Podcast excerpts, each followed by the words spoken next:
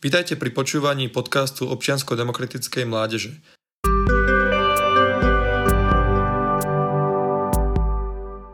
Čínsky športoví fanúšikovia sa stiažujú po zápase volejbalu, počas ktorého museli hráči nosiť respirátor. Podujatie sa konalo vo štvrtok na azijskom pohári na Filipínach. Čínsky tím nastúpil proti Iránu. Fotografie zo zápasu, na ktorých sú športovci s nasadenými maskami, sa rýchlo šírili po sociálnych médiách.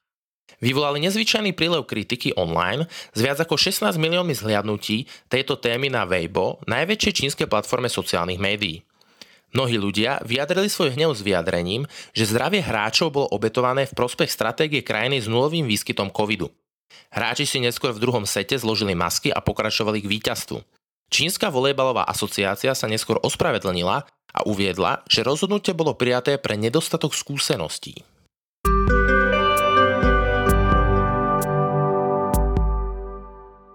Francúzsky prezident Macron navštívil Alžírsko. Aj 60 rokov po ukončení Alžírskej vojny za nezávislosť sú francúzsko-alžírske vzťahy napäté. Zmenu však priniesla trojdňová návšteva Alžírska prezidentom Macronom. Macron sa počas nej stretol so svojím alžírskym náprotivkom. Výsledkom ich rokovaní je dohoda o vzájomnej spolupráci oboch krajín.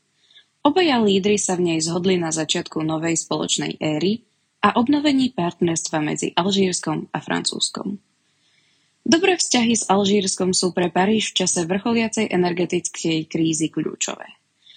Alžírsko je totiž najväčším exportérom plynu v Afrike s priamým spojením plynovodmi do Talianska a Španielska.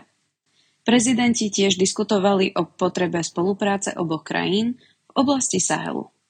Francúzsky prezident na záver stretnutia vyslovil nádej, že bolestivá spoločná história už nebude prekážkou pre budúcu spoluprácu.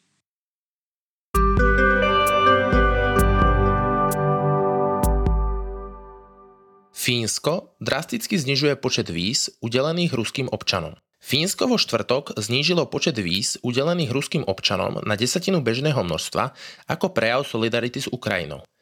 Je dôležité, aby sme ukázali, že keď Ukrajinci trpia, normálny cestovný ruch by nemal pokračovať ako obvykle, povedal fínsky minister zahraničných vecí Pekka Havisto na stredajšom stretnutí ministrov zahraničných vecí Európskej únie v českej metropole Prahe. Fínsko, ktoré má s Ruskom najdlhšiu hranicu zo všetkých členských krajín Európskej únie, rozhodnutie oznámilo v auguste pod rastúcim tlakom politikov a bežných občanov obmedziť pohyb ruských turistov cez severskú krajinu, keďže Moskva pokračuje vo vojne na Ukrajine. O štvrtka Fínsko povolí Rusom žiadať o turistické víza len raz týždenne, ale v štyroch ruských mestách. Moskve, Petrohrade, Murmánsku a Petrozavodsku blízko fínskych hraníc. Havisto povedal, že má obavy najmä z akejsi ruskej turistickej trasy cez letisko v Helsinkách, ktorú používajú tisíce Rusov pred útokom Moskvy na Ukrajinu z 24. februára. Rusi teraz prechádzajú do Fínska pred odletom do iných európskych krajín, aby obišli zákazy letov uložené po invázii.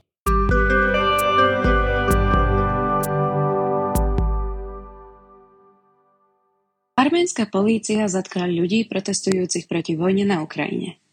Pokojný protest v Jerevane, ktorého sa zúčastnilo aj niekoľko občanov Ruska, Bieloruska a Ukrajiny, rozohnala polícia. Usporiadateľ protestu pritom dostal povolenie na jeho uskutočnenie od magistrátu. Polícia nešpecifikovala dôvod, pre ktorý bolo zatknutých a neskôr prepustených 22 ľudí. Protestujúci si pripomenuli 6 mesiacov od vypuknutia vojny. Arménska vláda sa k vojne nevyjadruje a snaží sa zostať neutrálna pri hlasovaniach o Rusku v medzinárodných organizáciách.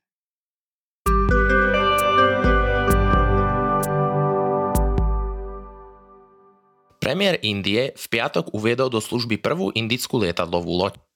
Premiér Narendra Modi uviedol v piatok do prevádzky prvú domácu lietadlovú loď INS Vikrant, najväčšiu loď, aká bola kedy postavená v námornej histórii Indie. Uvedenie prvej domorodej lietadlovej lode do námorníctva ako INS Vikrant predstavuje rozhodujúci moment.